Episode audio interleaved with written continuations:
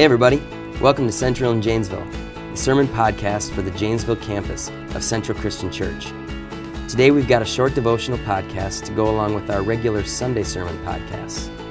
This is your campus pastor, Kellen Anderson. For the podcast today of our Easter service, we were doing some stories of hope, and so it's split up into a couple different segments an interview with my wife, giving her story of hope, and also an interview with Julia Brooks, giving her story of hope, uh, along with some teaching from myself, Kellen Anderson. Uh, so it might be a little choppy for you, but I just want to let you know that was what was going on in this podcast. Thanks. Hey, everybody, we're talking stories of hope today, and I wanted to bring Crystal, my wife, into uh, this conversation right now. Some of you maybe don't know her super well. Uh, she is the love of my life. We've been married for 17 years, uh, together for 22. I'm always the one who remembers the dates because I'm, you know, romantic like that and whatever. Uh, but um, when we first started dating, Crystal was going through a darkness that I didn't quite understand even then. And so I just wanted her to share uh, her story of hope. Um, I remember in late middle school when I began to really look at everyone around me and um, take note of all their successes, their talents, um, and really start, and their beauty too, and really start combine everything that I saw, the best of everything that I, I saw, and I decided that I should just be that person. Um, so I began seriously devoting myself to becoming that. Um, I focused on eating, and in order to be more beautiful and run faster and do better, I would just eat less. I was obsessed about working out. I would work out morning, noon, and night at sports practice. Um, and that just became an obsession um, in my life. And I would focus on studying. I would I would study until my eyeballs would fall out. I was studying so hard, and um, I really did everything. It just nothing seemed to be enough. Nothing seemed to to get me faster, stronger, or more beautiful. Um, and it was, in fact, someone. I was trying to become somebody that didn't even exist. I made up this person that I wanted to be, and she was really not even out there. Um, it was unreasonable, it was completely destructive, and I lost the ability to accurately assess my own life in the moment. Um, I remember feeling overcome with exhaustion of trying to do it all and be it all and master it all. Uh, the thing that I fell in love with you probably most about, uh, besides being awesome in every way I could I could tell. Um, your love for Jesus was awesome, even when we first uh, started dating.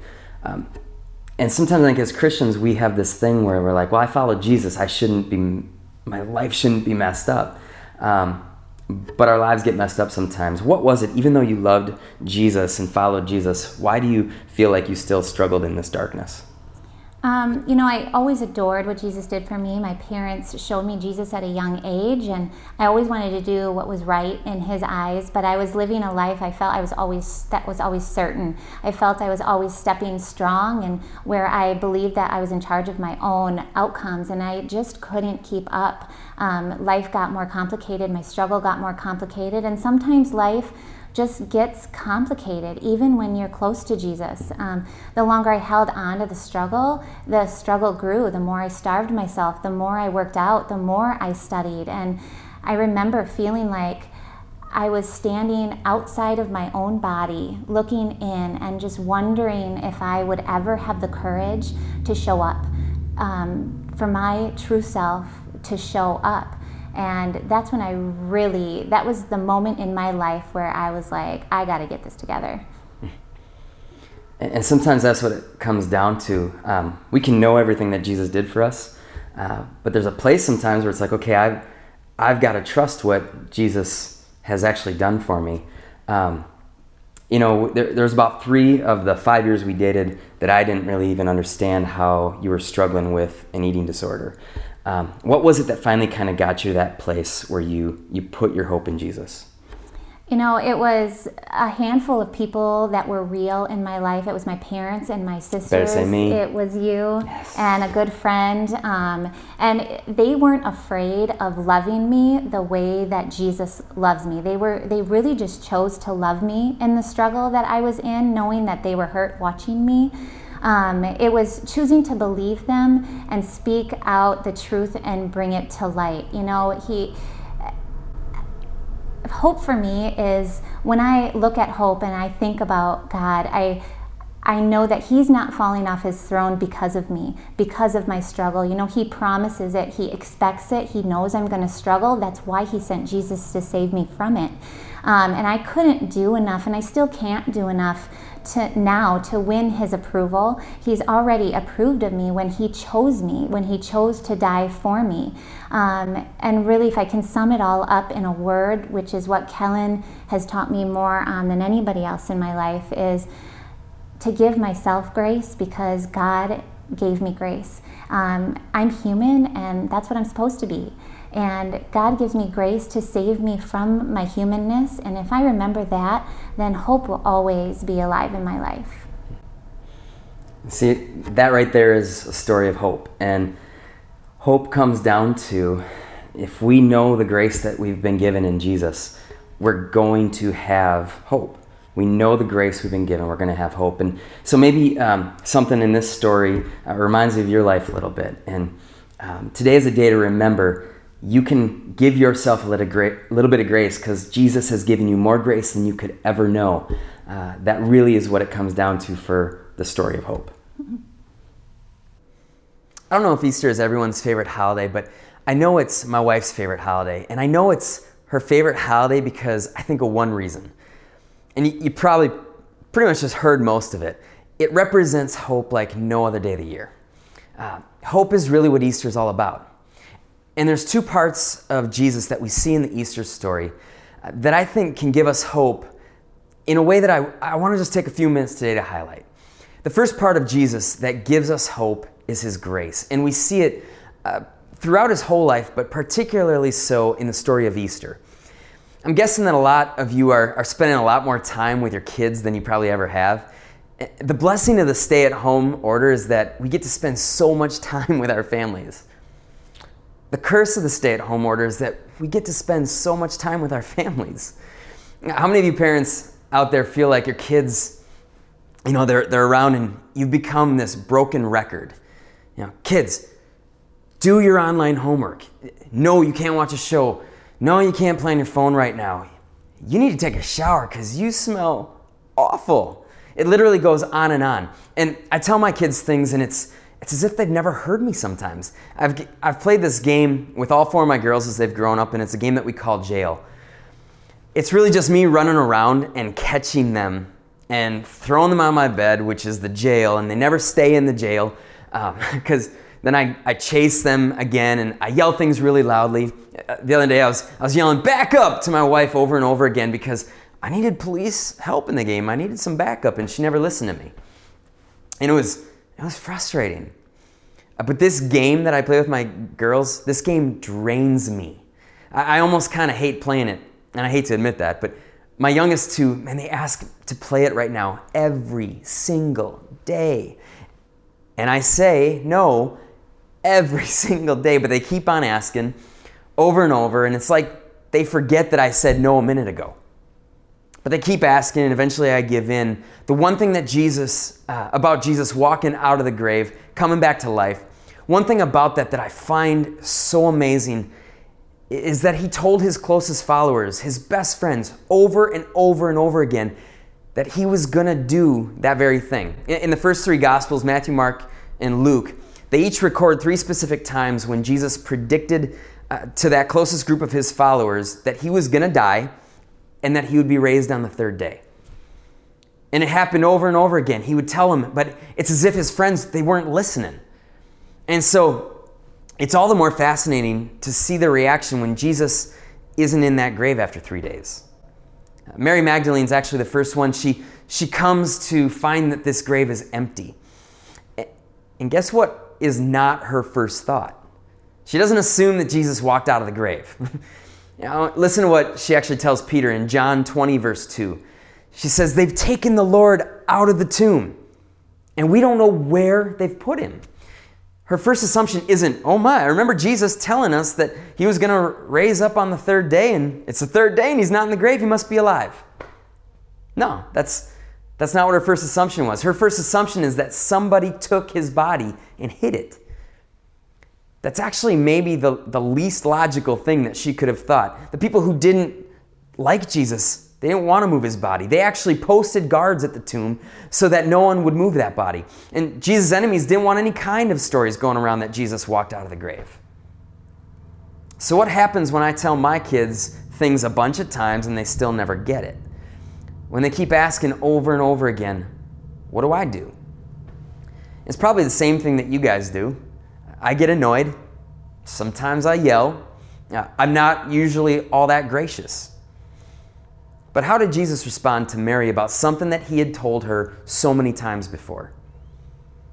He responded probably exactly how you would expect him to respond. In, in John 20, verses 11 through 13, it says, Now Mary stood outside the tomb, crying. As she wept, she bent over to look into the tomb and saw two angels in white seated where Jesus' body had been, one at the head and the other at the foot.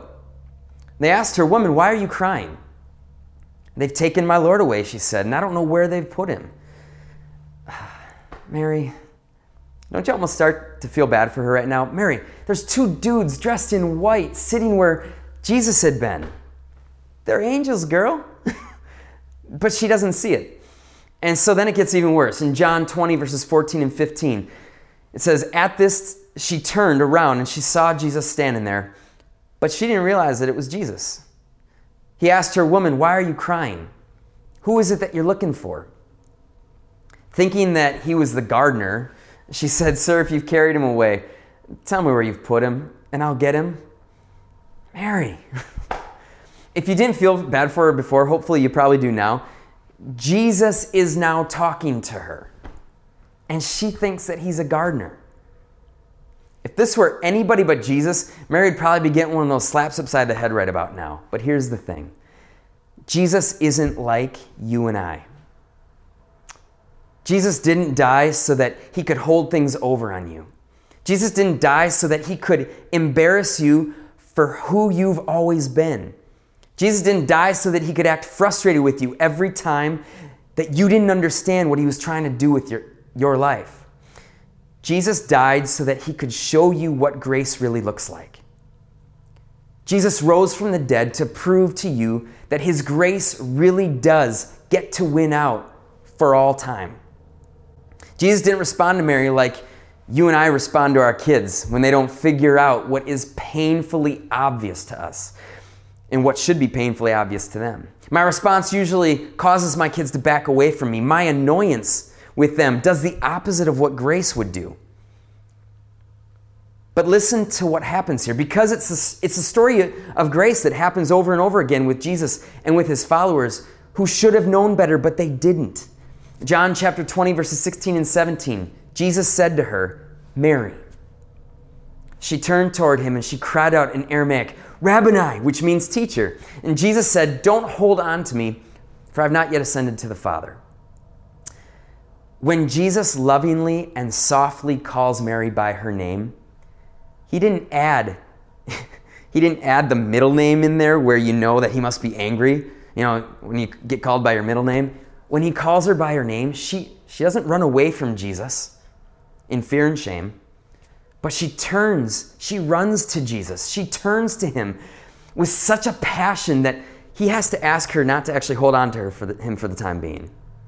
The risen Jesus is calling your name, not in annoyance, not to call you out in front of everybody. He is not middle naming you. He's not looking at me and being like, Kellen Lee, what's up?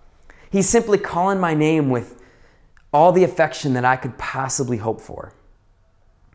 Now, you maybe haven't always listened to God. Maybe you haven't listened to His voice in your life. Maybe you have done anything but listen to God's voice. But even the closest followers of Jesus didn't hear things right. They got confused and they believed wrong things about him. They messed up and thought more about their own personal lives and, and, and about themselves than about advancing the kingdom of God. But that never stopped Jesus from giving them the grace that they so desperately needed. Have you lost hope today because you feel like grace is something that you could never be good enough for? It's time to start giving yourself some grace, like my wife talked about earlier. Give yourself a little grace today because you could never match the amount of grace that Jesus himself is offering to you right now. Jesus died to show you how much he loves you. And he rose again to offer you grace and forgiveness as he proved that he is victorious over all sin and all death.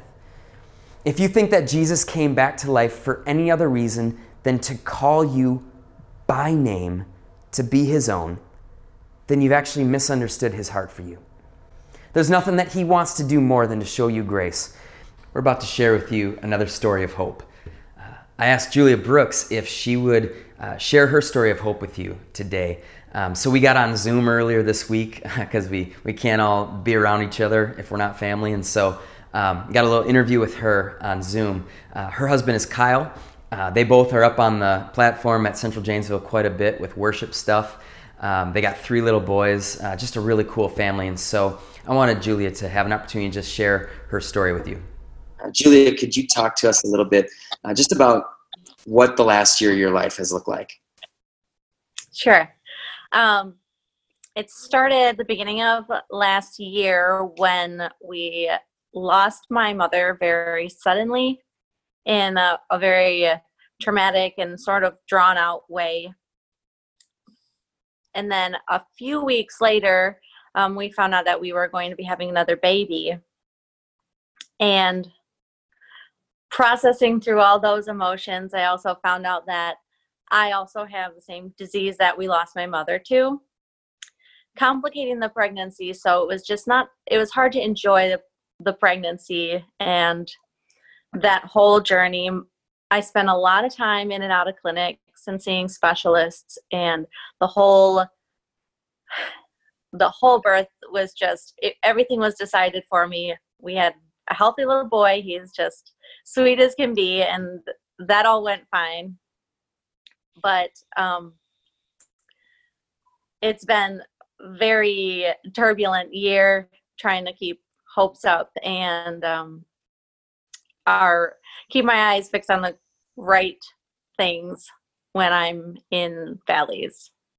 See, this is what I love about Julia, everybody. She has the ability to smile, even when life has been super tough. Um, talk to me maybe a little bit, talk to us about um, obviously you, you went through just hard moments, uh, moments where I'm sure you were frustrated, angry, upset. What, what did you, what did you lean on in those times where you just had to be raw with God?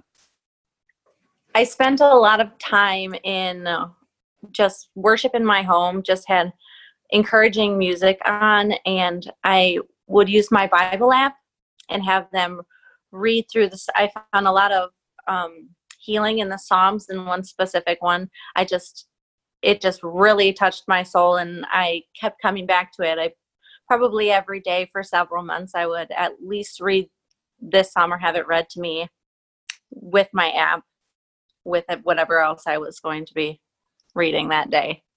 Why don't you just share with us uh, before I let you go here?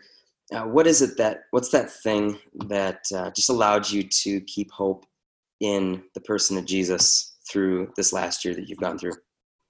It just comes down w- mostly to he was a man and he suffered, and I just knew and could feel that with everything that he went through at the cross, and just being betrayed by his friends, closest friends. I knew I wasn't alone. I knew I didn't really have to know the words to express to him what I was feeling or where I was, any doubts I may have had, or pain, anger. I just knew that and felt that he knew exactly what I was feeling and and that he was with me the whole time. It's cool. I really appreciate you taking the time to, to share your story, your testimony of hope. Thanks, Julia. Julia's story is part of the story of having to face the loss of death. And there's something so final about death. And death is something that really we experience in so many ways uh, the death of a friendship, the death of a job, the death of our favorite show on television. I don't care. I don't care how many seasons there were of the show 24. They never should have stopped creating new seasons for that show. Never should have. And what's hardest about death is trying to find hope in the midst of death. Uh, how do we live in hope when life around us feels like there just isn't any hope? How do we have hope when we aren't experiencing life? We talked for a few minutes a little while ago here about the, the hope that Jesus' grace at Easter brings us. And I want to take uh, just a few minutes now to talk about the hope that the resurrection actually itself brings us at Easter. Uh, one of the things I've been trying to do during this time of quarantine and staying at home, uh, I've been trying to read more and watch TV a little bit less. And a number of years ago, I had read through The Lord of the Rings, and so then a few years back, I, I started reading through the books again, and I went through the first two books, and then I kind of got away from it. And so I've taken it back up, and I've gotten absolutely sucked into this final book again. And if you know anything about the story, um, it's this I'm in that part where Frodo and Sam, they're kind of trying to get through the enemy's land of Mordor, trying to get this one ring of power that's in Frodo's possession, and they're trying to take it to this place called Mount Doom to destroy it. And if they can finally destroy it, it's going to destroy the enemy. And I've been sucked into how utterly hopeless Frodo, in the midst of all this, he's just, he's so hopeless trying to get through Mordor with this ring. And Frodo, who's actually the hero of the story, according to most people, he sounds like a whiner half the time. And his friend Sam is actually the one who gives him hope. He suggests uh, this route that they should go. And so Frodo's response was usually something like, Well, I guess we're, we're I can't imagine we're going to make it very far. So let's just try our luck until it runs out. And if it weren't for his friend Sam and his incredibly hopeful demeanor, I don't think there's any way that Frodo actually makes it through the enemy's territory to complete his world saving task of getting rid of this ring. And there's one part in particular at the end of this amazing tale where Frodo and Sam, they're trying to decide the best route that they should take through this dangerous forsaken land. And Sam actually says to his friend, We, we must take the road. Uh, we, we must take it, we must chance our luck. And if there's any luck in Mordor, we've got to make a dash for it. And I want you to hear how Frodo replies. He says, All right, Sam, lead me. As long as you've got any hope left, mine is gone, but I can't dash, Sam. I'll just plod along after you. See, Frodo in this story had become hopeless. He was done. He honestly felt like there was no way that he was going to live through this uh, thing, that he was going to see this ring be destroyed. He had no vision of life, only of death. And this Easter, I think, might be actually one of those times where you might be feeling different than any other Easters have felt. there's, there's probably a good number of you that you feel a little bit like Frodo. Your hope is gone. You don't feel like you have the energy to dash anymore. All you can do is just plod along. And you just you don't know if you can find life anymore. Maybe you feel like the Sams in your life are nowhere to be found. Those people, those friends who kind of give you hope and energy to look forward to another day. Now all you've got to, to see a picture of their face on a screen some, sometimes. We all, we've talked about uh, how Jesus' closest followers didn't get, always get what he was trying to tell them about how he was going to die and come back to life. To them, when Jesus died, it was as if all hope had ended. It was the end of a dream, it was the end of their hope. And as long as Jesus had breath in his lungs, they felt that there was hope. But when he breathed his last, it was as though they went into total despair. And I think here's what's worth thinking about and realizing today on Easter. If Jesus had died and stayed dead, there wouldn't be any hope in this story. It wouldn't be a story of hope. The greatest story of hope that we find in Jesus is the story of a resurrected life. It's a story of death being defeated forever. And why do you think it is that Americans love redemption stories so much? It's because we are overcome with this sense of hope that when someone is rescued from the grip of death to experience new life, something comes over us. Now, when a drug addict finds victory over this ongoing abuse, there's, there's a hope for a new future for him or for her. When the, the team that's always been the pathetic loser finally starts to win, excitement floods the fan base. Unless you are a fan of the Vikings, we don't ever get too excited. When a sick patient finally makes this miraculous recovery, it's as if the whole hospital staff has their spirits uplifted. We all need to see and to witness life in order to not be overcome with a sense of everything is hopeless. Thomas is one of Jesus' followers who he'd actually lost all hope when Jesus died.